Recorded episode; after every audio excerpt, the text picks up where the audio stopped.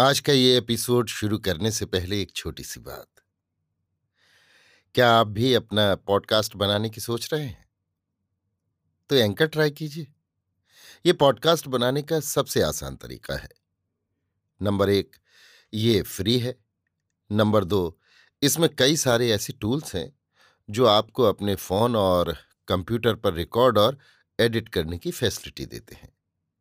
Number तीन, आप अपने पॉडकास्ट को डिस्ट्रीब्यूट भी कर सकते हैं, जिससे इसे स्पॉटिफाई और दूसरे प्लेटफॉर्म पर सुना जा सके। तो डाउनलोड कीजिए फ्री एंकर ऐप या विजिट कीजिए एंकर डॉट एफ एम पर अपना पॉडकास्ट स्टार्ट करने के लिए।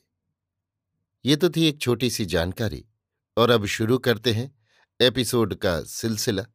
तो आज के एपिसोड में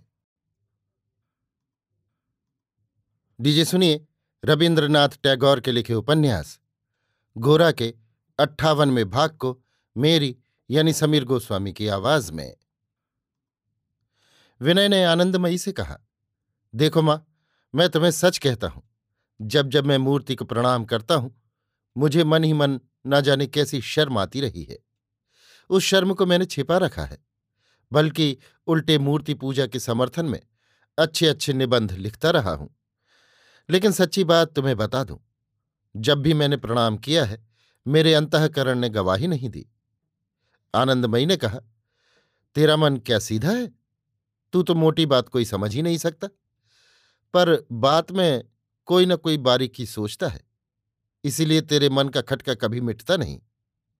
विनय ने कहा, ठीक यही बात है, मेरी बुद्धि ज्यादा सूक्ष्म है, तभी मैं जो विश्वास नहीं करता वो भी बाल की खाल उतारने वाली दलीलों से प्रमाणित कर दे सकता हूं। जैसी सुविधा होती है वैसे अपने को या दूसरे को बहला लेता हूं।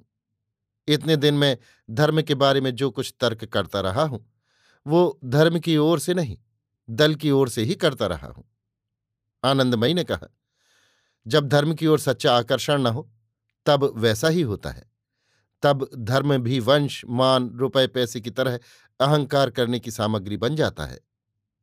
विनय, हाँ, तब हम ये बात नहीं सोचते कि ये धर्म है, यही सोचकर लड़ते भिड़ते हैं कि ये हमारा धर्म है।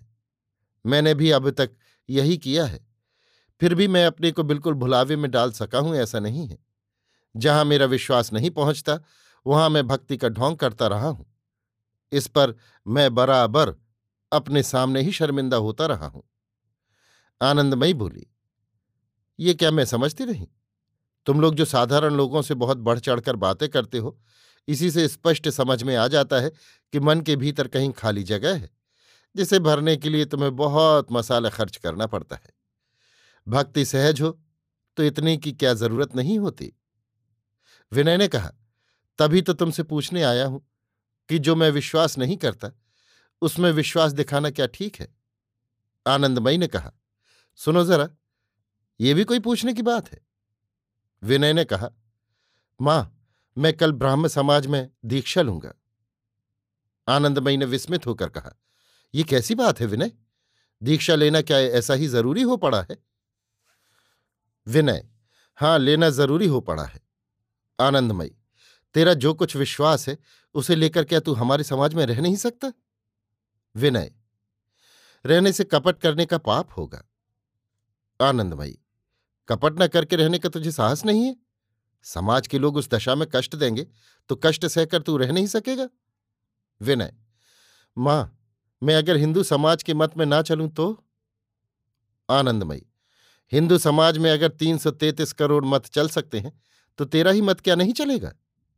विनय, मगर मां, हमारे समाज के लोग अगर कहें कि तुम हिंदू नहीं हो तो मेरे जबरदस्ती कहने ही से क्या मैं हिंदू बना रहूंगा? आनंदमयी, मुझे तो मेरे समाज के लोग ईसाई कहते हैं, तो भी मुझे उनकी ईसाई कहने से ही उनकी वो बात मुझे मान लेनी ही होगी, ऐसा तो मैं नहीं समझती। जिसे मैं उचित जानती मानती हूं उसके लिए कहीं भाग कर बैठ रहने को मैं न्याय समझती हूं। विनय इसका उत्तर देने जा रहा था। आनंदमयी ने कुछ कहने न देकर कहा, विनय, मैं तुझे बहस न करने दूंगी, ये बहस की बात नहीं है। मैं देख पा रही हूं कि मेरे साथ बहस करने का बहाना लेकर तू जबरदस्ती अपने को बहलाने की चेष्टा करता है, किंतु इतने बड़े गुरुतर मामले में इस तरह धोखाधड़ी चलाने का इरादा मत कर। विनय ने सिर झुकाकर कहा, लेकिन मां, मैं तो चिट्ठी लिखकर वचन दे आया हूं कि कल दीक्षा लूंगा। आनंदमयी, ये हो ना सकेगा। परेश बाबू से अगर तू समझा कर कहेगा तो वो कभी दीक्षा लेने के लिए तुझ पर दबाव न डालेंगे। विनय, परेश बाबू को इस दीक्षा लेने के मामले में कुछ उत्साह नहीं है, वो इस अनुष्ठान में सम्मिलित नहीं है। आनंदमयी, तो फिर कुछ सोचना ना होगा। विनय, ना मां, बात पक्की हो गई है, अब लौटाई नहीं जा सकेगी। आनंदमयी, गोरा से तो कहा है? विनय, गोरा के साथ मेरी भेंट नहीं हुई। आनंदमयी ने कहा, क्यों, गोरा क्या अभी घर में नहीं है? विनय, खबर मिली है कि वो सुचरिता के घर गया था। आनंदमयी ने विस्मित होकर कहा, वहां तो वो कल गया था। विनय ने कहा, आज भी गया है। इस समय आंगन में पालकी के कहारों की आवाज सुन पड़ी। किसी स्त्री के आने की कल्पना करके विनय बाहर चला गया। ललिता ने आकर आनंदमयी को प्रणाम किया। आज आनंदमयी ने किसी तरह ललिता के आने की प्रत्याशा नहीं की थी। विस्मित होकर ललिता के मुख की ओर देखते ही वो समझ गई कि विनय की दीक्षा आदि के मामले को लेकर कहीं पर कुछ संकट उपस्थित हुआ है और इसी से ललिता इस समय उनके पास आई है। उन्होंने बात छेड़ने की सुविधा कर देने के लिए कहा, बेटी, तुम्हारे आने से मुझे बड़ी खुशी हुई। अभी विनय यहीं था, कल वो तुम्हारे समाज में दीक्षा लेगा, यही जिक्र अभी मेरे साथ हो रहा था। ललिता, वो दीक्षा क्यों ले रहे हैं? उसका क्या कुछ प्रयोजन है? आनंदमयी ने विस्मित होकर कहा, प्रयोजन नहीं है बेटी। ललिता, मैं तो सोचकर कुछ प्रयोजन नहीं देख पाती। अकस्मात इस तरह दीक्षा लेने जाना उनके लिए अपमान की बात है। ये अपमान वो काहे के लिए स्वीकार करने जाते हैं? काहे के लिए, ये बात क्या ललिता नहीं जानती? इसके भीतर क्या ललिता के लिए आनंदमयी की बात कुछ भी नहीं? आनंदमयी ने कहा, कल दीक्षा का दिन है, जबान दे चुका है, अब उसे पलटने का कुछ उपाय नहीं है। विनय ने तो यही कहा था।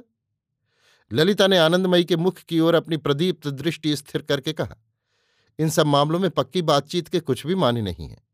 यदि परिवर्तन आवश्यक हो तो वो करना ही होगा।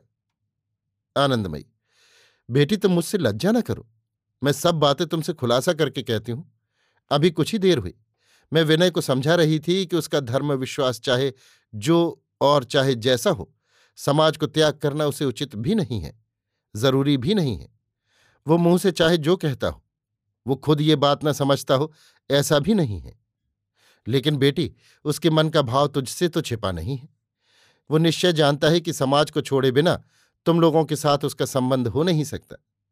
लज्जा न करो बेटी, ठीक ठीक कहो। ललिता ने आनंदमयी के आगे सिर उठाकर कहा, मां, तुम्हारे आगे मैं बिल्कुल लज्जा नहीं करूंगी। मैं तुमसे सच कहती हूं कि मैं ये सब कुछ नहीं मानती। मैंने खूब अच्छी तरह सोचकर देख लिया है कि ये कोई ज़रूरी बात नहीं है कि मनुष्य का कोई भी धर्म विश्वास समाज से क्यों ना हो, उसे छोड़कर ही मनुष्य परस्पर मिल सकते हैं। ये बात कभी हो ही नहीं सकती। तब तो बड़ी बड़ी दीवारें उठाकर एक एक संप्रदाय को एक एक घेरे के भीतर रख देना ही उचित है। आनंदमयी का मुख आनंद की आभा से उज्ज्वल हो उठा। उन्होंने कहा, आह, तुम्हारी बातें सुनकर मुझे बड़ा आनंद हुआ। मैं तो यही बात कहती हूँ, एक मनुष्य के साथ मनुष्य का रूप गुण या स्वभाव कुछ भी नहीं मिलता, तब भी तो उस भेद के कारण दो मनुष्यों के मिलने में कोई रुकावट नहीं होती। फिर मत और विश्वास के भेद से ही क्या रुकावट होगी? बेटी, तुमने मेरी जान बचा ली। मुझे विनय के लिए बड़ी चिंता हो रही थी। मुझे मालूम है कि उसने अपना मन और सभी कुछ तुम लोगों को दे दिया है। तुम लोगों के साथ संबंध में यदि उसके कहीं पर कुछ आघात लगेगा तो उसे वो तो किसी तरह सह नहीं सकेगा। इसी से उसे इस काम में बाधा देने से मेरे मन में कैसी व्यथा हो रही थी, सो वो अंतर्यामी ही जानते हैं। किंतु उसका कैसा सौभाग्य है, उसका ऐसा संकट तुमने इतने सहज में दूर कर दिया। अच्छा, एक बात तुमसे पूछती हूं, परेश बाबू के साथ क्या ये बातचीत कुछ हुई है? ललिता ने लज्जा को दबाकर कहा, नहीं हुई, किंतु मैं जानती हूं वो ये सब बातें ठीक समझेंगे। आनंदमयी, वो क्यों ना समझेंगे? अगर वो ऐसे समझदार ना होते तो ऐसी बुद्धि, ऐसा मन का जोर तुम कहां से पाती? बेटी, मैं विनय को बुला लाऊं? तुमको खुद बातचीत करके उससे सब बातें तय कर लेना उचित है। इसी समय मैं एक बात और तुझसे कह लूं बेटी, विनय को मैं उस समय से देखती आ रही हूं जब वो जरा सा था। वो ऐसा लड़का है कि उसके लिए चाहे जितना दुख तुम लोग स्वीकार कर लो, वो उस सारे दुख को सार्थक कर देगा। ये मैं जोर देकर कहती हूं। मैंने अक्सर सोचा है कि विनय को जो प्राप्त करेगी ऐसी कौन भाग्यवती होगी। बीच बीच में अनेक बार संबंध आए, मगर मुझे कोई पसंद नहीं हुआ। आज देखती हूं वो भी कम भाग्यशाली नहीं है। इतना कहकर आनंदमयी ने उंगली छुआकर ललिता के चिबुक का चुम्बन किया और विनय को बुलाकर ले आईं। कौशल से लक्ष्मीनिया को दालान में बिठाकर वो ललिता के लिए खाने पीने का प्रबंध का बहाना करके अन्यत्र चली गई। आज अब ललिता और विनय के बीच संकोच का अवकाश नहीं था। उन दोनों के जीवन में जिस एक कठिन संकट का आविर्भाव हुआ है, उसी के आह्वान से उन्होंने परस्पर के संबंध को सहज और बड़ा करके देखा। आज उनके बीच में किसी आवेश के भाव ने आकर रंगीन पर्दा नहीं डाल दिया।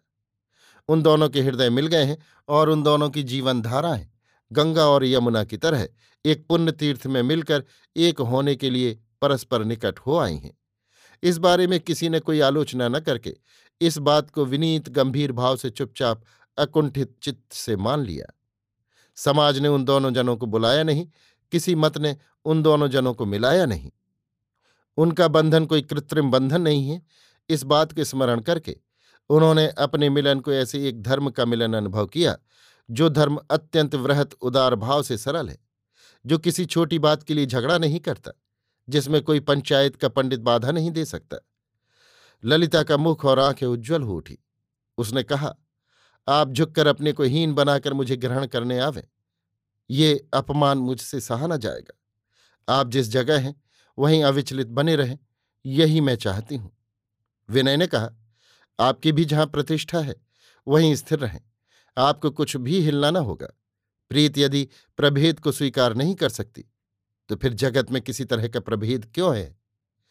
दोनों ने प्रायः बीस मिनट तक जो बातचीत की, उसका सारांश बस इतना हो सकता है कि जो ऊपर कहा गया है। वे इस बात को भूल गए कि हम हिंदू हैं या ब्राह्मण। उनके मन के भीतर यही बात स्थिर दीपशिखा की तरह जलने लगी कि वे दोनों मानव आत्मा हैं।